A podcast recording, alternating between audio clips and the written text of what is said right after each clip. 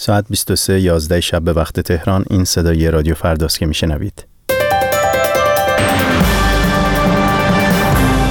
عربستان با متهم کردن ایران به مداخله در منطقه میگوید در این باره ساکت نخواهد نشست. نخست وزیر عراق میگوید کشورش نمیخواهد وارد تقابلات منطقه‌ای شود. و ائتلاف ضد گروه خلافت اسلامی روز سه‌شنبه هفته جاری در پاریس تشکیل جلسه میدهد. درود بر شما شنوندگان گرامی، شبتون بخیر. رزا جمالی هستم. عادل الجبیر وزیر خارجه عربستان سعودی روز یکشنبه ایران را به حمایت از تروریسم و مداخله در امور داخلی کشورهای منطقه متهم کرد. به گزارش خبرگزاری فرانسه، وزیر خارجه عربستان در کنفرانس مشترک خبری با سامح شکری وزیر خارجه مصر گفت ایران تنها کشوری است که در امور داخلی کشورهای منطقه مداخله می‌کند، چه در لبنان، سوریه، عراق، یمن، و باید این کشور به اقداماتش پایان دهد. به گزارش رسانه‌های مصر، وزیر خارجه عربستان تأکید کرده که در مقابل مداخلات ایران ساکت نخواهد نشست. عادل جبر همچنین گفته است که ریاض و قاهره خواستار بازسازی روابطشان با جمهوری اسلامی هستند، اما بستگی به رفتار ایران دارد. همچنین عربستان سعودی و مصر روز یکشنبه بر مواضع مشترک خود در قبال وضعیت یمن تأکید کردند. مصر از اعضای ائتلافی است که به رهبری عربستان به حملات هوایی در یمن علیه شبه نظامیان حوثی دست زده است. در مقابل ایران از حوثی‌ها حمایت می‌کند و خواستار پایان حملات عربستان و گفتگو میان گروه‌های یمنی شده است. وزیر خارجه عربستان سعودی همچنین اختلاف نظر با مصر را بر سر برکناری بشار اسد در سوریه تکذیب کرد. همزمان وزیر خارجه مصر سیاست دو کشور را در مورد سوریه مکمل خواند. حیدر عبادی نخست وزیر عراق میگوید نمیخواهد کشورش وارد تقابلات منطقه‌ای شود.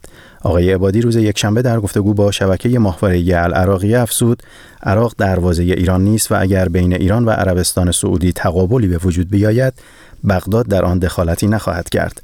حیدر عبادی تاکنون چندین بار ضمن استقبال از کمک‌های ایران برای مقابله با داعش بر استقلال رأی دولت این کشور از ایران و لزوم احترام به حاکمیت ملی عراق تأکید کرده است. کشورهای حاضر در ائتلاف ضد گروه خلافت اسلامی یا داعش روز سه‌شنبه هفته جاری در پاریس تشکیل جلسه می‌دهند. به گزارش خبرگزاری فرانسه، محور مباحث این نشست وضعیت عراق و چگونگی مقابله با داعش است. این گروه اخیراً شهر رمادی، مرکز استان انبار عراق را نیز پس از عقب نشینی ارتش عراق تصرف کرده است.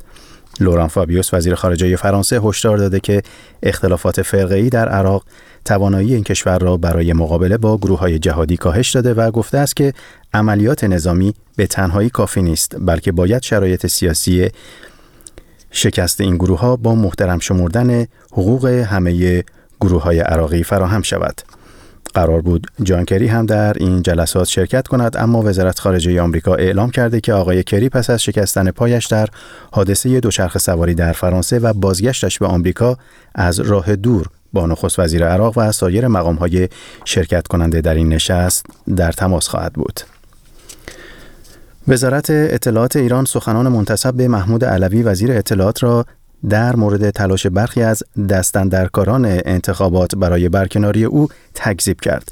روابط عمومی وزارت اطلاعات ایران در اطلاعیه‌ای که بر روی وبسایت این وزارتخانه آمده نوشته است که مطلبی که به نقل از آقای علوی در همایش استانداران و فرمانداران سراسر کشور در برخی سایت‌های خبری نقل شده با این مضمون که برخی از مجموعه هایی که دستی بر انتخابات دارند به دنبال جایگزینی برای وزیر اطلاعات هستند کذب محض است و این وزارتخانه پیگیر حقوقی انتشار این خبر است.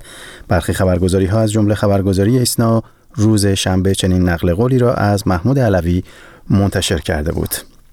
و خبر آخر این که علی مطهری نماینده تهران در مجلس در نامه‌ای سرگشاده به حسن روحانی رئیس جمهوری ایران دلیل لغو سخنرانی خود و چند تن دیگر را در کرج در روز پنجشنبه مخالفت و تهدید امام جمعه کرج، یک نهاد نظامی و یکی از نمایندگان کرج در مجلس اعلام کرده و گفته است که اگر جلوی این فشارها گرفته نشود وزیر کشور را استیضاح خواهند کرد. شنوندگان گرامی، این بود چند خبر کوتاه. دعوت می‌کنم در ادامه شنونده برنامه هفتگی داتکام باشید از همکارم مهدی احمدی. داتکام دریچه‌ای رادیویی به دنیای مجازی. سلام. من مهدی احمدی با برنامه دیگری از سری داتکام با شما هستم، گشت و گذاری رادیویی در دنیای اینترنت و فناوری‌های جدید.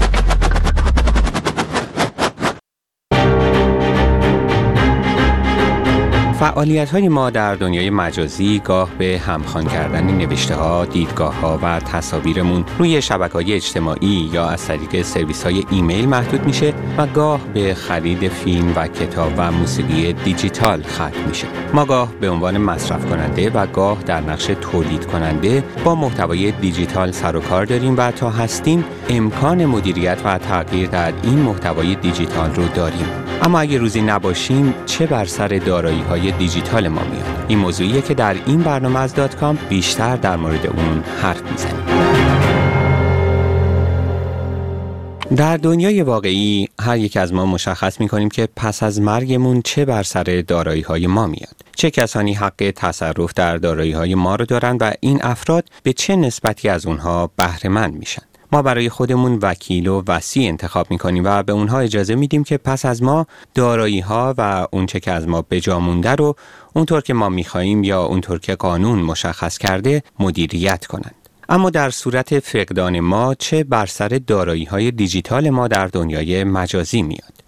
در سالهای گذشته بحث‌هایی بر سر این موضوع در گرفته بود که پس از فقدان یک فرد چه بر سر اندوخته‌ای میاد که او از فیلم‌ها و کتاب‌ها و موسیقی‌های الکترونیک برای خودش ایجاد کرده. آیا همونطور که یک CD موسیقی پس از درگذشت ما به یکی از بستگانمون میرسه، این امکان هست که اون چه که مثلا بر روی آیتیونز یا دیگر پلتفرم‌های آنلاین خریداری کردیم قابل انتقال به فرد دیگه‌ای باشه؟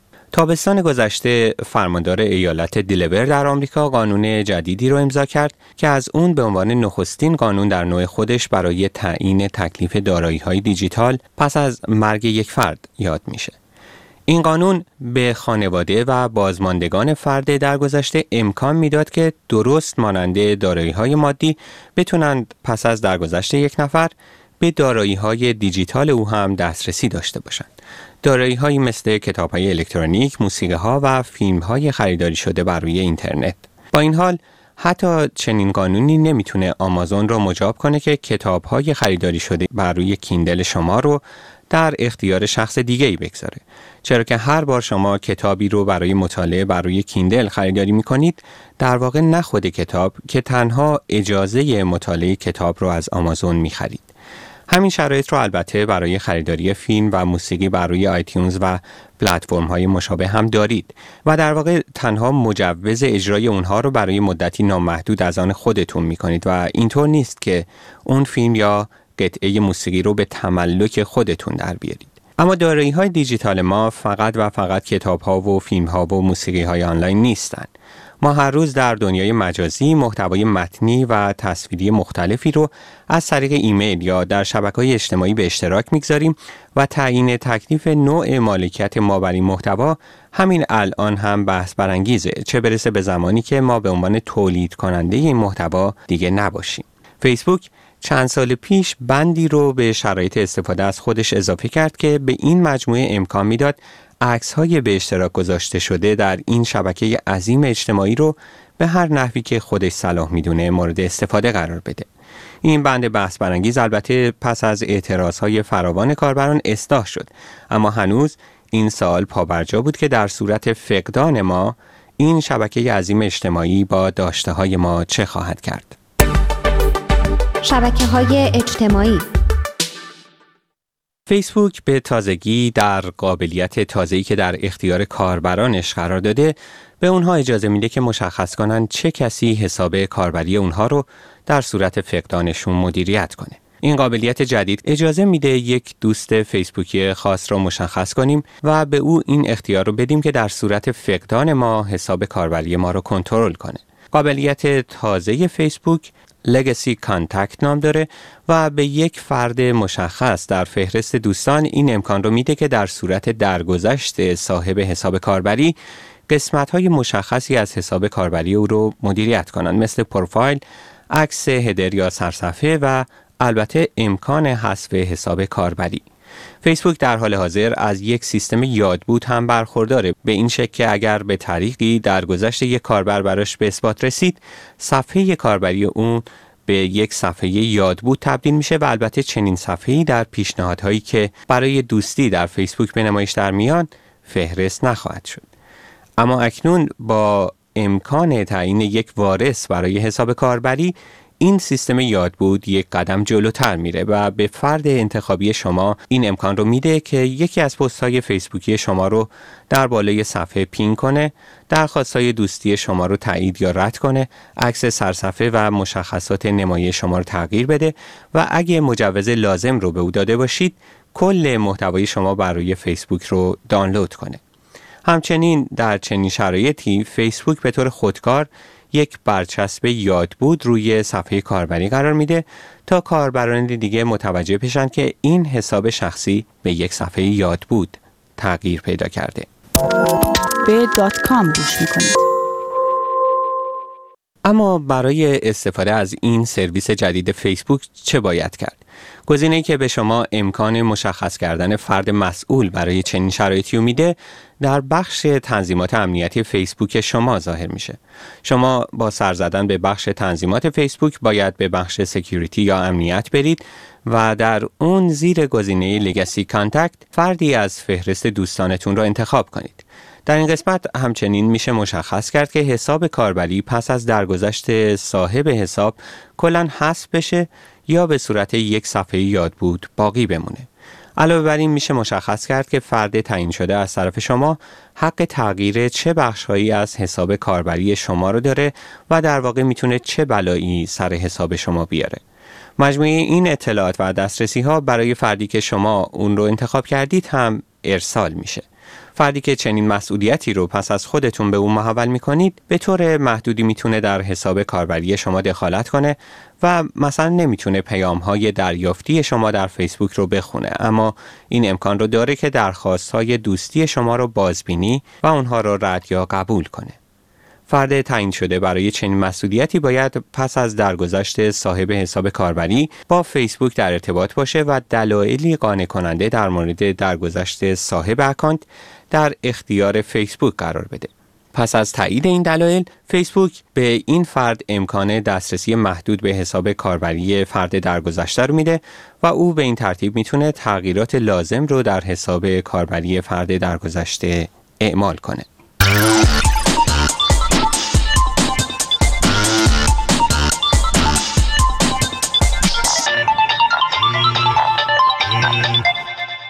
اما فقط فیسبوک نیست که چنین امکانی رو برای مدیریت حساب کاربران درگذشته در نظر گرفته. گوگل هم سرویسی رو با عنوان Inactive Account Manager در نظر گرفته که به کاربران اجازه میده با تعیین فردی خاص به او این امکان رو بدن که پس از درگذشتشون حساب کاربری اونها رو غیر فعال کنه. خدماتی که با چنین امکانی قابل مدیریت کردن هستن عبارتند از سرویس‌های جیمیل، گوگل پلاس، پیکاسا و یوتیوب. با این حال در اینجا هم گوگل امکانی رو برای مدیریت محتوای خریداری شده در گوگل پلی مشخص نکرده و به این ترتیب باز هم تکلیف کتاب‌ها، اپلیکیشن‌ها، موسیقی‌ها و فیلم‌هایی که کاربر از طریق گوگل پلی خریداری کرده پس از درگذشتش نامعلومه. در پایان برنامه دیگر از سری داتکام هستیم. با ما میتوانید به نشانی الکترونیکی .com@radiofarda.com در تماس باشید یا ما را در صفحه فیسبوکی این برنامه facebook.com/farda.com دنبال کنید.